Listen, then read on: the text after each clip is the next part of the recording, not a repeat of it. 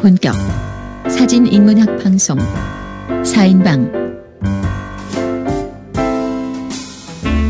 자 그럼 2부 방송 시작을 해 보도록 하겠습니다. 저희가 1부에서는 김영갑 작가의 생애에 대해서 한번 알아봤는데 2부에서는 김영갑 작가와 관련된 키워드들에 대해서 한번 얘기를 한번 해보고 그리고 또 김영갑 작가의 작품 세계에 대해서도 얘기를 해 보도록 하겠습니다. 자 김영갑 작가 하면 떠오르는 게 어떤 게 있는지 저부터 한번 얘기를 한번 해보겠습니다. 네. 음, 저는 김영갑 작가 하면은 오름이 떠올라요. 음, 오름, 음. 용눈이 오름 뭐이 김영갑 작가의 그 작품들을 보면 그 뭐 특히 좀 제주의 오름 그러니까 그 한라산의 기생화산인 그 오름을 찍었는 작품들이 굉장히 많이 있지 않습니까? 김영갑 작가가 한창 그 제주 활동을 하던 때만 하더라도 사실 요즘처럼 오름이다 아니면 올레길이다 사람들이 제주도의 자연 환경에 대해서 그렇게 관심을 가지진 않았을 때인데 김영갑 작가는 유독 오름에 음, 꽂히셔가지고 또 이제 오름을 잘 표현할 수 있는 그 파노라마 카메라로 작품을 많이 남기셨더라고요. 저는 맨 처음에 김영갑 작가 단순히 그 오름의 능선이 예뻐서 그랬나라는 생각을 했었거든요. 근데 이 에세이집을 보다 보니까 김영갑 작가가 이제 맨 처음에는 사진을 막 찍었던 게 아니라 제주도의 그 주민들 특히 어르신들이랑 얘기를 많이 하다가 그들을 이해하다 보니까 제주 4.3 사건을 접하게 되고 또 죽음에 대해서 생각을 하게 되고 그 죽음에 대해서 이해를 하려니까 그 제주도의 오름에 있는 그 제주 특유의 그 무덤인 그 산담이란 걸 알게 됐대요. 그래서 산담을 찍으러 가다 보니까 그러다 보니까 그 산담 있는 오름에 대해서 음, 새롭게 보게 되고 그러다가 또 오름의 매력에 빠져서 오름을 찍었고 요런 단계로 넘어가더라고요. 단순히 오름을 그냥 단순히 그냥 뭐 뭐지 형상학적으로 예뻐서 찍었던 게 아니라 조금 그 제주도의 내면을 알 수 있는 그 실존적인 작품으로 만나지 않았나라고 생각을 해봅니다. 그 제주도 그 고유한 그 무덤 형식의 그게 있는 저도 한번 봤는데 거기 이제 오름에 주로 사람을 이렇게 네, 네. 그러니까 어, 내륙으로 치면 그냥 산이죠 산 산에 무덤을 마련한 건데 그 제주도에 많이 있는 그 현무암들로 이제 돌담을 쳐가지고 무덤을 에워싸서 조금 특이하게 보이죠. 오, 자 오름을 보면 뭐가 느껴지세요, 예비님은? 갑자기 너무 혼자 웃긴 생각을 해가지고 아, 얘기를 해보면 음. 아 해도 되나요? 네. 19금인가요? 이 김영갑 작가가 그 오름을 통해서 오르가즘을 느끼지 않았을까? 음. 어, 책에 도 나와 있잖아. 예, 음. 그 그냥 19금이 아닌가요 음. 싶어서요. 네, 네. 그러니까 그 저희 다 말에- 19세 이상이죠. 그 말에 음. 그냥 모든 해답이 있는 것으로 보였어요. 자신이 그 오르가즘이라는 것이 어떤 한 사람을 사랑함으로써 얻을 수도 있고 무언가를 뭐 얻음으로써도 얻을 수 있고 음. 그냥 그런데요. 그걸 사랑이라고 한다면은 음, 현 선생님께서 말씀하신 대로 아까 말씀을 하셨는데 뭐 이유가 있나요? 음, 사랑하는데 이유가 음. 없어요. 하지만 그 속에서 자기를 느끼는 거죠. 자기의 어떤 극에 달하는 행복감을 느끼는 거죠. 음, 그래서 그냥 거기에만 도취가 되더라고요. 그 말에만. 음. 다 압니다. 저도 처음 알았네요. 어, 오름을 보고 오르가즘을 느꼈다고 김영갑 작가 얘기했다는 사실을. 음. 토리는 어때 이거 보면 느낌?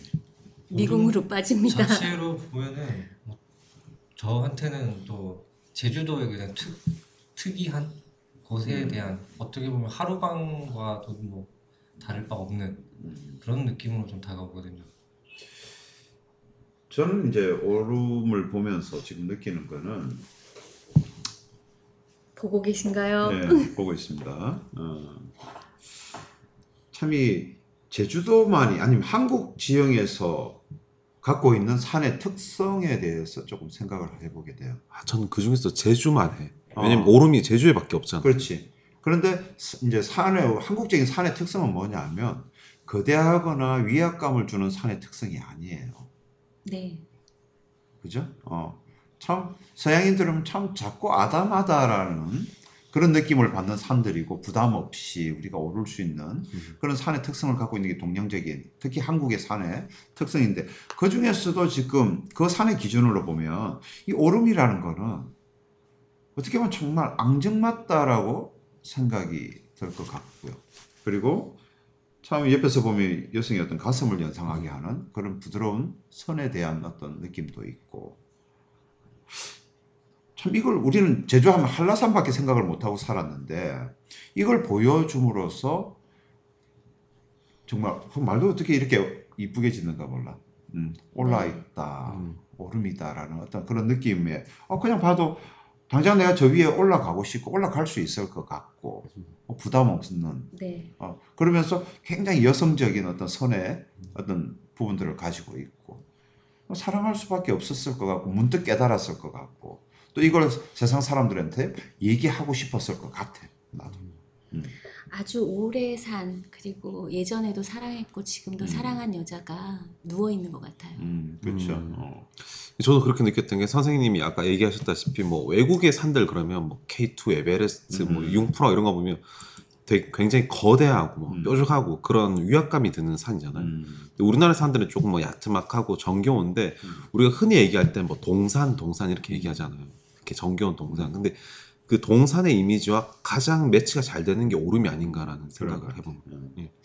저도 그 제도에 가면서 한 오름 몇 군데를 가봤는데 진짜 한 걸어서 한 5분 10분이면 오를 수 있는 가볍게 음. 그 능선도 굉장히 그 각도도 굉장히 낮고 부드럽고 음.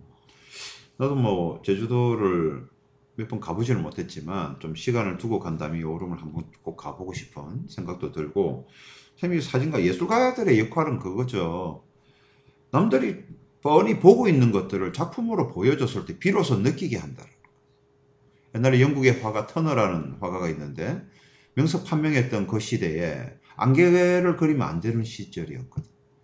근데 터너가 안개를 거치고 아 안개를 포함해서 그렸더니 사람들이 비로소 와 안개도 아름다울 수 있구나라고 느꼈듯이 우리가 늘 제주도를 가고 제주도를 바라봤지 또 제주도 사는 사람들도 그냥 늘 바라봤지만 이 오름을 찍어서 보여줬더니 야 오름이 아름답구나라고 느끼는 거 청산도에서 저 학생들 가르치고 작가 활동하시는 분이 계시죠 조남이 제가 지금 생각이 안 나는데 저 책도 선물로 받았는데 감성 뭐 개론학 이거 목사님이시던데 그래서 학생들 또 주민들을 사진을 가르치는데 이 청산도라는 섬이 얼마나 아름다운지는 본인들만 모르고 있더라는 거지.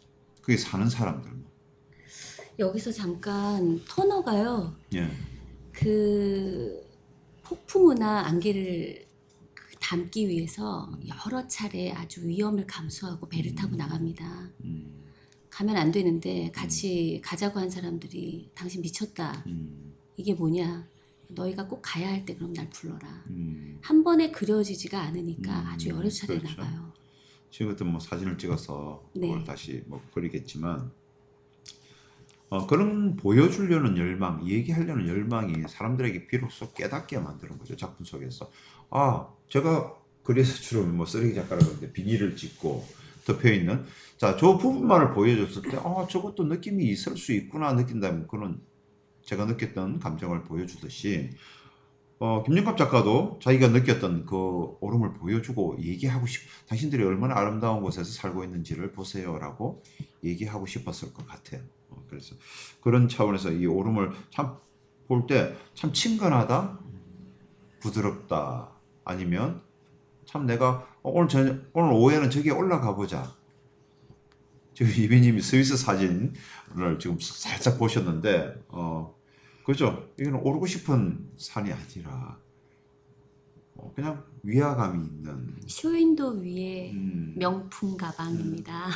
그런 느낌이죠. 내가 질 수 있는 게 아니라. 그런데 이 오름은 항상 내가 오르고 같이 할 수 있는 곳에 대한 곳인 것 같아서 좀 친근하게 오- 와닿는다라고 생각이 듭니다. 네. 어, 그리고 선생님께서 그 얘기하셨던, 왜 아까 청산도 얘기도 네. 하셨는데, 그 에세이집에 보면 뭐 무태 것들, 육지 것들, 뭐 이렇게 아, 이런 제주 얘기가 사람들이 나와요. 그렇게 표현을 하시더라고요. 예, 예. 네. 아무리 뭐 김영갑 작가가 20년 가까이 살아도 무태 것들, 무태 것들 이렇게 음. 얘기를 하는데, 그래서 그 제주도 분들이 김영갑 작가더러, 아, 우리, 우리 같은 섬 사람이 아니라서 밖에서 와서 새로운 시각을 가지고 이렇게 사진을 음. 담아내나 보다. 이렇게 얘기를 했어요. 음. 그러니까, 어, 그 청산도 얘기하셨던 음. 저도 그 얘기를 듣고 일맥상통하구나라고 얘기를 했었는데 뒷부분에 보니까 김영갑 작가는 내가 붓에서 와서 새로운 시각으로 찍는 게 아니라 내가 표현하고 싶은 주제가 다르기 때문이다. 내 마음이 다르기 때문에 음. 나한테 새롭게 보이는 거지. 내가 뭐 밖에 사람이라서 그런 게 아니다. 뭐 이런 얘기를 음. 하셨더라고요. 뭐 그럴 수 있지. 어, 그리고 우리가 뭔가를 바라볼 때 그 삶에 깊숙이 다가가야 된다는 거. 음. 특히 사진은 그래. 음. 그래서 저한테 이제 사진을 배우시는 분들한테 망원 렌즈를 내가 못 쓰게 하지. 망원 렌즈로 당겨서 보는 거와 그 사람을 자기가 직접 다가가서 보는 거는 당연히 틀릴 수밖에 없는 거거든. 그래서 표준 렌즈만을 쓰게 하는데 참새님이 요즘 망원 렌즈를 좀 쓰시는 거죠. 이비님의 남편분. 그래서 어 참 그 진실을 대면하는 거 그리고 자기가 느끼는 거 막연하게 알고 있는 거와 내가 그 사람을 앞에서 대화를 하면서 알고 있는 건 틀린, 틀린 거거든요. 피카소가 음. 굉장히 절친했던 친구가 음. 너 그렇게 그림을 잘 그리는데 내 딸 좀 그려줘라 라고 음. 이야기를 했더니 음, 너 알잖아. 음, 나는 그 여자를 그리려면 같이 좀 살아야 돼. 음.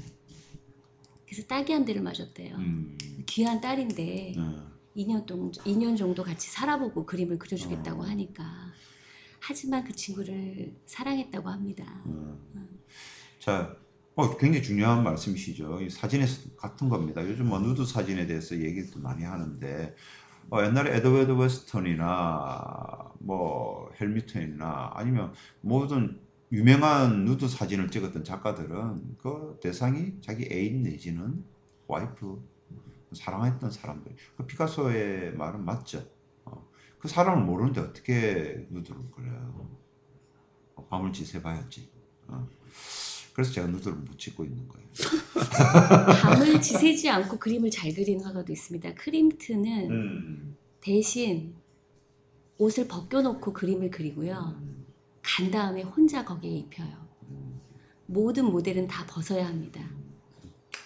해부학을 너무 열심히 공부하신 분 같은데. 어쨌든 관음증이 있지 않았나? 어, 어. 뭐 작가들마다 어떤 주관적인 어떤 접근 방식들이 작품에 대한 주관 방식들이 있는데 아, 뭐 그럴싸하게 찍는다고 해서 그게 되는 게 아니라 자기 시선을 느끼게 하는 거. 그래서 제가 늘 훌륭한 작품은 뭐라 그럽니까? 사진에서는 특히 그렇죠. 같이 옆에 서서 바라보고 있는 느낌이어야 돼요. 작품을 볼 때 옆에 같이 서 있어야 돼요. 같이 느끼고 있는 느낌이면 아 잘 찍었다. 이게 뭐 특이한 장면을 찍어서 우리는 보여주려고 하는 특이한 장면이 아니라 같이 길을 가는 느낌, 같이 낙엽을 바라보는 느낌, 같이 옆에서 어떤 의자를 바라보는 느낌을 느끼게 해준다면 그게 좋은 작품이다라고 얘기를 하는데 그러려면 망원 렌즈로 당기는 것보다는 자기가 직접 바라보고 느낌을 한 컷으로 어, 자르는 어, 그런 훈련도 필요하지 않나 하는 생각이 듭니다. 그래서 이 책을 보면서 아, 이게 우리가 이제까지 방송했던 내용들의 축약판이 아닌가라는 음. 생각을 했거든요.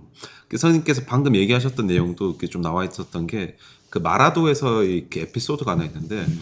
이제 김영갑 작가 마라도를 좋아해서 마라도를 많이 갔었는데 음. 거기 보면은 이제 무트 작가들이 와서 사진 작가들이 뭐 하셀 블라드 이런 음. 비싼 카메라 들고 와서 김영갑 작가한테 여기가 어디가 좋은 포인트입니까? 일출이 어디가 좋은 음. 포인트입니까? 이런 얘기를 해서 막상 데려가면은 후딱 찍고 우리 빨리 나가서 또 서귀포에서 뭐 찍자 음. 찍자. 근데 김영갑 작가는 그 이해가 안 됐다는 거죠. 음. 그러니까 자기는 마라도에 있으면서 하루 그리고 내일 모레 365일 있으면 365일 늘 다른 표정을 그렇지. 하는 마라도를 네. 보고 또 새로운 것이 나와서 흥분된다고 얘기했는데 어떻게 저렇게 빨리 찍고 후딱 갈 수가 있지? 이해가 안 됐다는 거죠. 그러니까 저희 집 사람이 당신의 작품은 늘 출퇴근길이 전부예요라고 얘기를 하는데 맞거든요. 어. 근데 그 출퇴근길은 매일 틀려요. 매일 틀리니까 매일 찍고 싶은 거죠. 어, 사람들의 모션이 틀리고 날씨가 틀리고 내 감정이 틀리고 울림이 틀리고 모든 것이 변해가는 이게 느껴지는데 그러니까 늘이 출퇴근길만 찍어도 찍을 게 이렇게 많은데? 가야금 산조입니다. 네, 그래서 저게 어디 여행을 가면 그 기분으로 또 찍겠죠. 어, 그런데 우리나라는 특별한 걸 보여주려는 어떤 그런 의식, 그러니까 임무 완수형 내지는 내가 자랑하려는 의식들이 굉장히 많이 작동을 해서 특별한 뭐 일출, 일몰, 오메가 아니 무엇을 찍어서 보여주면 사람들이 감동할까 이걸 생각하고 찍으시는 분들이 많죠. 사실은 그 전에 뭐였죠? 자기 자신과의 대화인데 우리가 길을 가다가 흥얼거리듯이 어, 사람들과의 그 모습 속에서 교감을 하는 건데 그 교감이란 부분이 너무너무 약해요. 그- 그게 좀 아쉽고 뭐 김영갑 작가가 그 말씀을 하셨다면 그런 내용이 아닌가. 어, 저도 충분히 공감하는.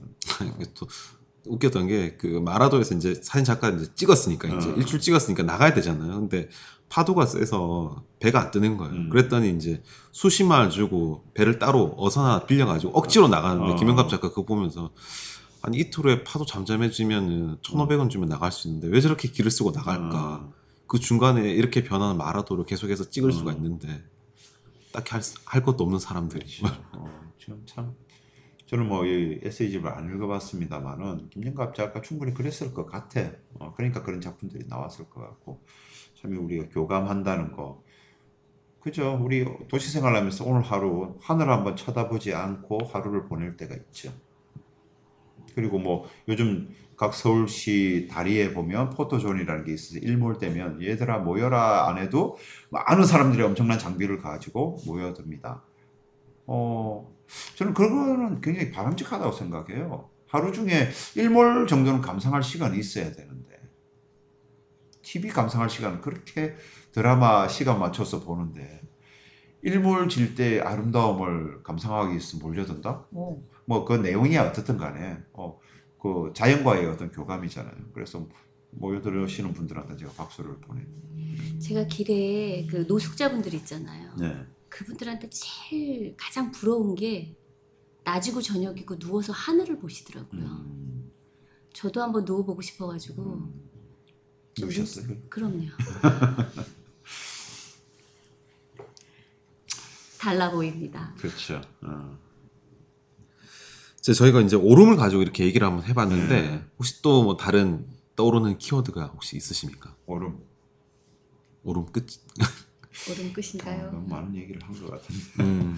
그 외에는 좀 제가 궁금한 건 저는 아직 그 두목 갤러리를 못 가봤어요. 음, 그래서 두모아. 네. 현재 인화된 사진을 못 보고 웹상으로만 이 이제 김영갑 사진을 다 보게 됐는데 혹시 보고 오신 분들에겐 어떤 느낌이었는지 좀 제가 궁금한 게 있어요.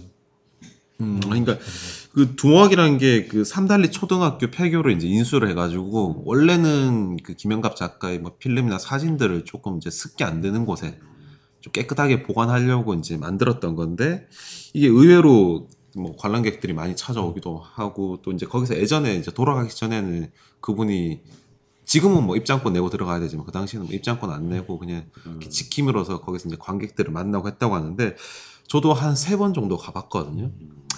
근데 맨 처음에는 제가 이제 여기를 알았던 게 그때 그 당시에 김영갑 작가도 몰랐었는데 그 용준 교수님의 나의 문화유산 답사기 제주도 음. 편에 여기 두목이 소개가 돼서 그래서 한번 찾아가 봤었는데 이 갈 때마다 다른 게 갈 때마다 작품이 많이 바뀌어 있어요. 음. 그 계절에 맞춰서 여기 박훈일 관장님이라고 이 음. 김영갑 작가님의 이제 제자셨는데 제자. 음. 이제 그 관장으로서 역할을 하고 계시면서 계속 끊임없이 바꾸면서 근데 저 아직도 그 이 책을 읽으면서 아 내가 두목을 제대로 못 봤구나라고 했던 게 그 당시에는 이제 들어가면은 오른쪽에는 이제 매표 소를 하는 곳이 있고 왼쪽에 보면은 구멍이 하나 딱 뚫려 있어요. 그게 뭐냐면 이제 그 작업 공간을 이제 볼 수 있게끔. 그래서 그 구멍을 통해서 딱 들여다 보면은 이제 김영갑 작가가 썼던 뭐 그 파노라마 카메라들이 쭉 전시가 돼 있고 그다음에 그 작품들을 딱 구경하고 나오는데 대부분은 그 작품들만 구경하고 딱 나오는데 이 책을 보니까 앞에 예전에 그 폐교 운동장으로 썼던 곳을 이렇게 정원으로 만들어 놨거든요. 그 김영갑 작가가 그 루게릭병으로 투병을 하면서 그 정원을 만드는데 오히려 더 많은 공을 썼다고 하더라고요. 왜냐면은 그 정원 안에 제주도의 아름다움을 표현하고 싶다고 해서. 그, 그 안에 제주도의 오름도 있고, 음. 바다도 있고, 그 다음에 그 뭐, 화산석, 뭐, 현무암, 이런 것들을 최대한, 그래서 인부들이 되게 짜증냈대. 자꾸 바꾸니까. 음. 오히려 갤러리 이런 거에는 좀 집중도가 떨어지고 앞에 정원을 꾸미는데 김영갑 작가는 더 애를 많이 썼다고 하더라고요. 그래서 다음에 가면은 아 다시 한번 그 정원에 조금 집중을 해서 봐야겠다라는 생각이 들더라고요. 음, 그것도 새로운 정보인데 뭐, 나도 한 번 더 가보고 싶은 어, 그런 생각이 들기도 합니다. 사진 느낌을 한번 물었는데 어, 사- 그러니까 대부분 사진을 많이 얘기하니까 아, 사진은 실제로 봤을 때 네. 이비님 혹시 어떠셨어요? 가보셨죠? 제가요 안 가봤어요. 아 그러세요? 네. 안 가봤고 저도 책만 보고 이렇게 봤는데요. 이, 그러니까 가본 사람더러 얘기를 해달라고 하니까 제가 얘기를 못 하겠네요. 아. 음. 가보신 분이 말씀하셔야 되잖아요. 지금 저 아니잖아요. 그렇죠? 아, 저는 가보신 줄 알고. 네. 못 가봤어요. 작품은 네 선생님과 이제 안그루 갔다 왔으니까 얘기를 들어본다. 뭐 일단은 작품 규모가 크고 음, 왜 크게 했는지는 뭐 알지. 어 그쪽에 바람을 전달하려고 그 느낌은 요즘은 그 미술사에서도 그런 얘기를 하죠. 과도 실제 요즘 현대에서는 실제보다 더 크게 실물보다 더 크게 크게 크게 하는데 뭐 내가 하는 사진들은 클 필요는 없는 사진들이고 음, 뭐 이- 사진이 크다고 영혼의 무게까지 커지면 참 좋겠는데 그건 아닌 것 같고 어. 그런데 김영감 작가 그 풍경 속에서 그걸 파노라마 카메라로 전달하려고 했던 의도는 아닌 것 같아요.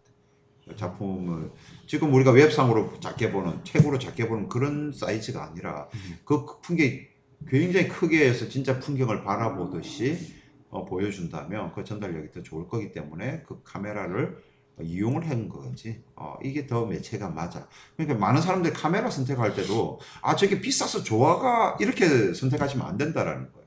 어떤 용도를 생각하시고 이건 큰 사진으로 디테일을 보여줘야 되는 사진이면 대형 카메라로 가는 게 맞고 이런 어떤 느낌을 보여줘야 되는 거면 순간적인 느낌을 보여줘야 되는 거면 어때요? 작은 카메라도 상관이 없고 근데 뭐 요즘 작은 카메라도 디지털로 와서는 뭐 벌써 뭐 4천만 화소가 넘고 하는 카메라들이 나오기 때문에 이제는 뭐 크기에 갖고 부족하다 하는 시대는 아니기 때문에 이제 그 느낌을 어떻게 전달할 것인가. 그래서 굳이 느낌을 얘기한다면 어, 지금 보는 책에서 보는 저 사진들이 굉장히 크게 보여지고 있다라고 생각하면 되죠. 요거 세 배. 음, 아. 자, 또 이제 안 그래도 입이 근질근질하죠 지금. 저거. 어, 어, 어, 어. 방송에서 또 뭐 저거 저거 뭐 이렇게.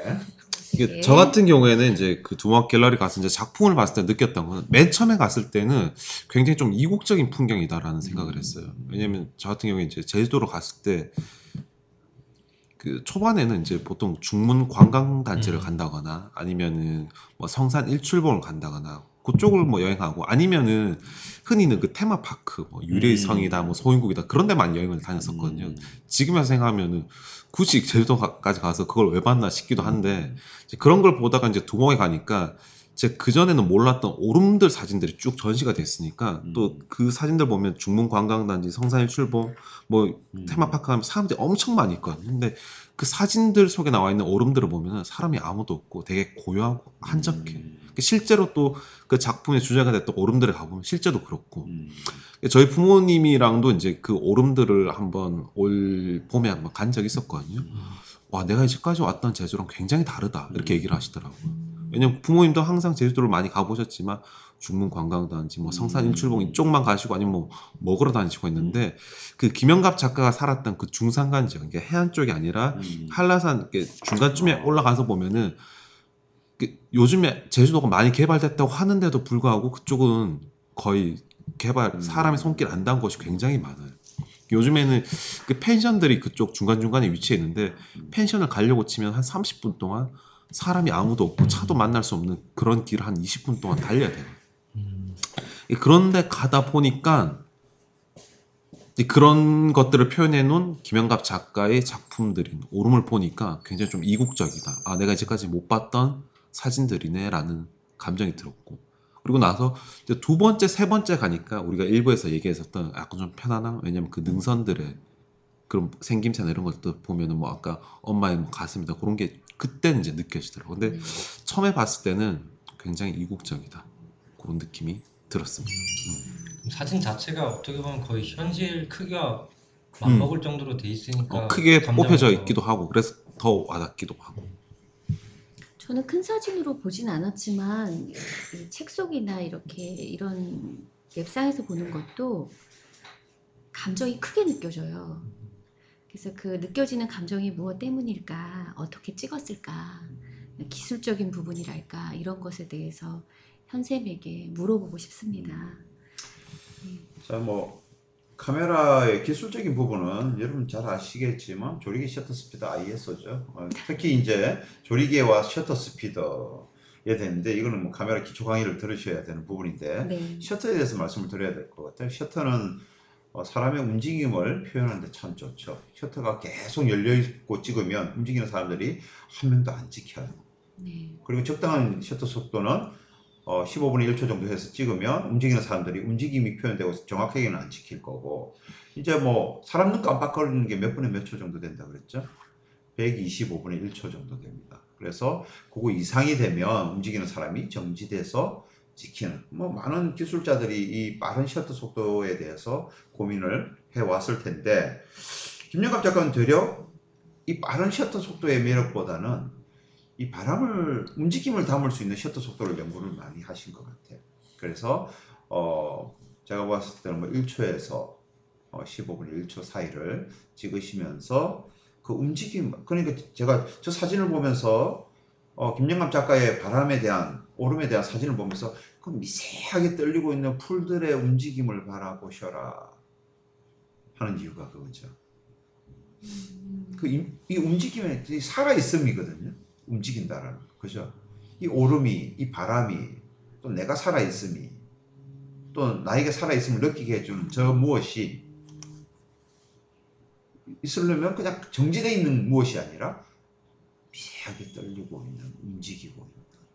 어. 그 두목 갤러리에 가보면은 이제 이 오른쪽에 보면은 김영갑 작가 인터뷰하는 영, 영상이 이제 틀어져 있거든요. 근데 이 책에 보면은 그런 걸 되게 싫어했다 그러더라고요. 김영갑 작가는 때전뭐 개인전을 한다, 전시회를 한다 치면은 딱 전시 딱 완성되면 자기는 그냥 떠난대요. 음. 끝날 때까지 자기는 나타나지 않고 뭐 사람들이 설명해달라. 사람들이 오건 뭐 그건 이제 내 몫이 아니고 이제 네. 사람들의 몫이고 근데 사람들은 항상 부연 설명해달라. 이 작품의 뜻은 뭔가 그러는데 음.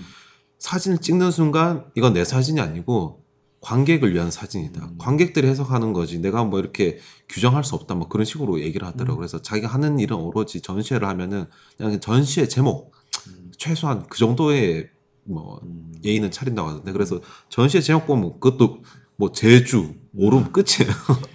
그게 맞지. 어, 제목이 갖는 위험성이 너무너무 많거든. 음. 우리는 월광 소나타라는 말에서 월광이라는 제목 때문에 그거는 달로밖에 안 들려. 이게 제목이 주는 엄청난 위해.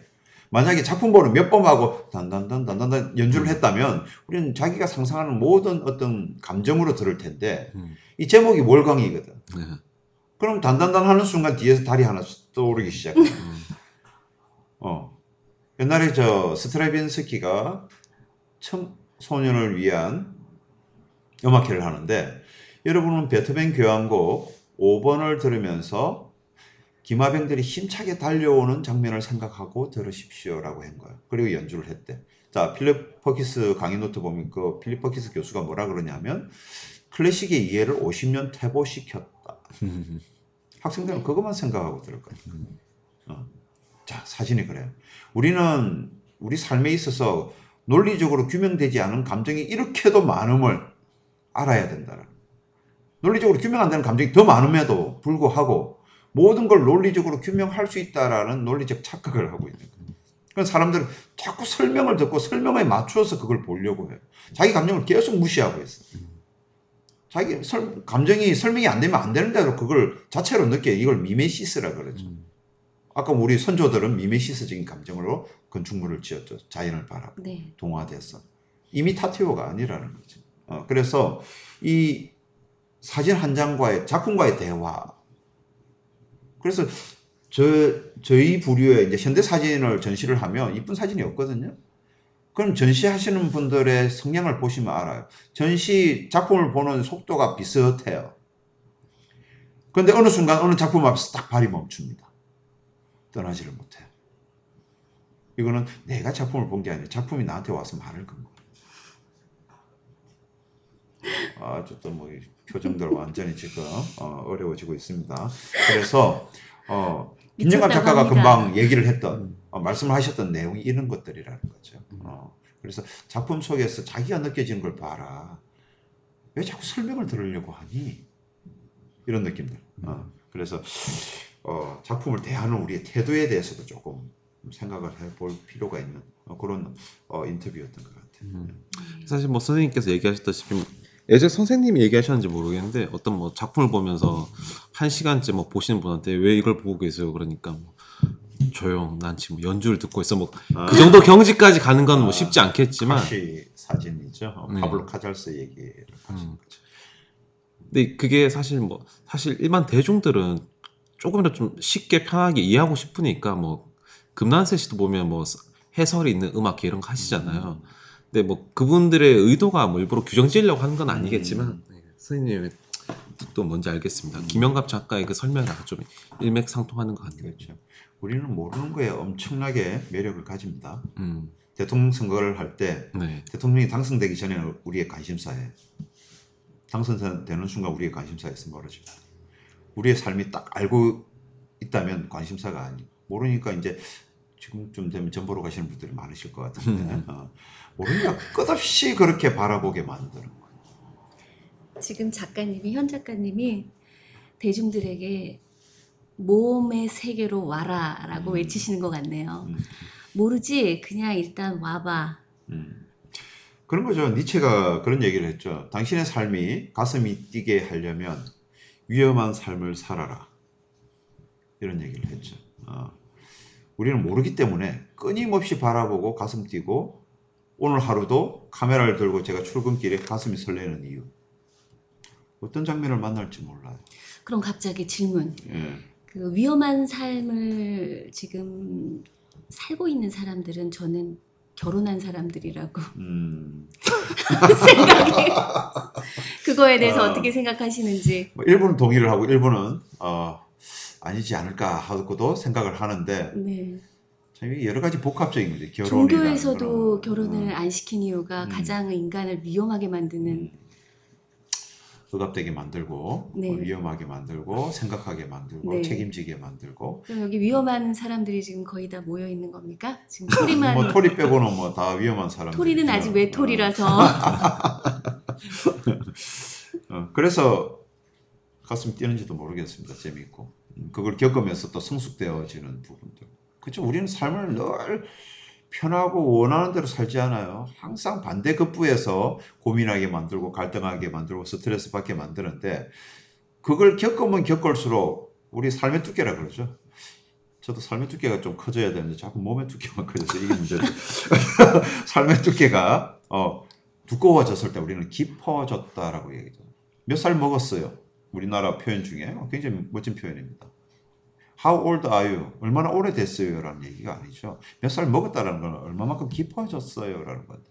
어, 나이를 먹었는데 깊어지지 않고 그냥 나이만 먹어도 문제가 되는 거고. 그래서 어, 나이가 못한다. 어, 행동이 그렇다 하는 이유도 그런 겁니다. 그 지금 생각해보면 우리 어릴 때 어른 조심하라는 얘기 안 듣고 자랐거든요. 음, 그때는 깊어진 어른들이 많았어요. 그게 지식이 깊어진 게 아니에요. 그분들은 삶의 테두리 속에서, 나이대 속에서 겪고 헤쳐오면서 이해 폭이 깊어지고 삶의 어떤 바라봄이 깊어진 거지 지식이 깊어진 건 아닙니다. 그때 뭐 대학 간 사람 몇 명 됐고 학교 나온 사람 몇 명 됐어요. 하지만 어른이었어요. 어른으로서의 위치를 했었죠. 근데 요즘은 어, 저희 아파트 꼬맹이들 바라보지도 못하겠어요. 변태 취급할까. 그만큼 삭막한 시절이 됐다라는 거죠. 어른이 없는 사회. 네. 왜 사진 얘기하다 또 이런 얘기까지 하는지 모르겠지만 어쨌든 어, 그 인터뷰 속에서 이까지 얘기가 번져 왔네요. 어, 사실 제가 이번 방송 김영갑 작가 편을 준비해 왔을 때는 한 1부 한 40분 정도 채우기도 될까라는 생각을 했었거든요. 음, 근데 제가 지금 준비해 온 얘기들의 반도 못 했어요. 음, 제가 생각을 해 보니까 이거 다 하는 게 무리가 있을 것 같습니다. 저희가 모든 음. 김영갑 작가의 삶과 작품에 그렇죠. 대해서 다 얘기한다면은 뭐 밤을 새도 모자랄 것 같아서 일단은 여기서 정리를 하는 걸로 예. 하겠습니다. 자 이번 방송 이비님 두 번째 방송이셨는데 어떠셨습니까? 좋았습니다. 됐습니다. 행복합니다. 네. 토리는 어땠어? 네, 사진가를 꿈꾸고 있는 입장에서는 한국을 이제 대표하고 대표작이 있는 작가로서 좀 이제 많은 교감이 가고요.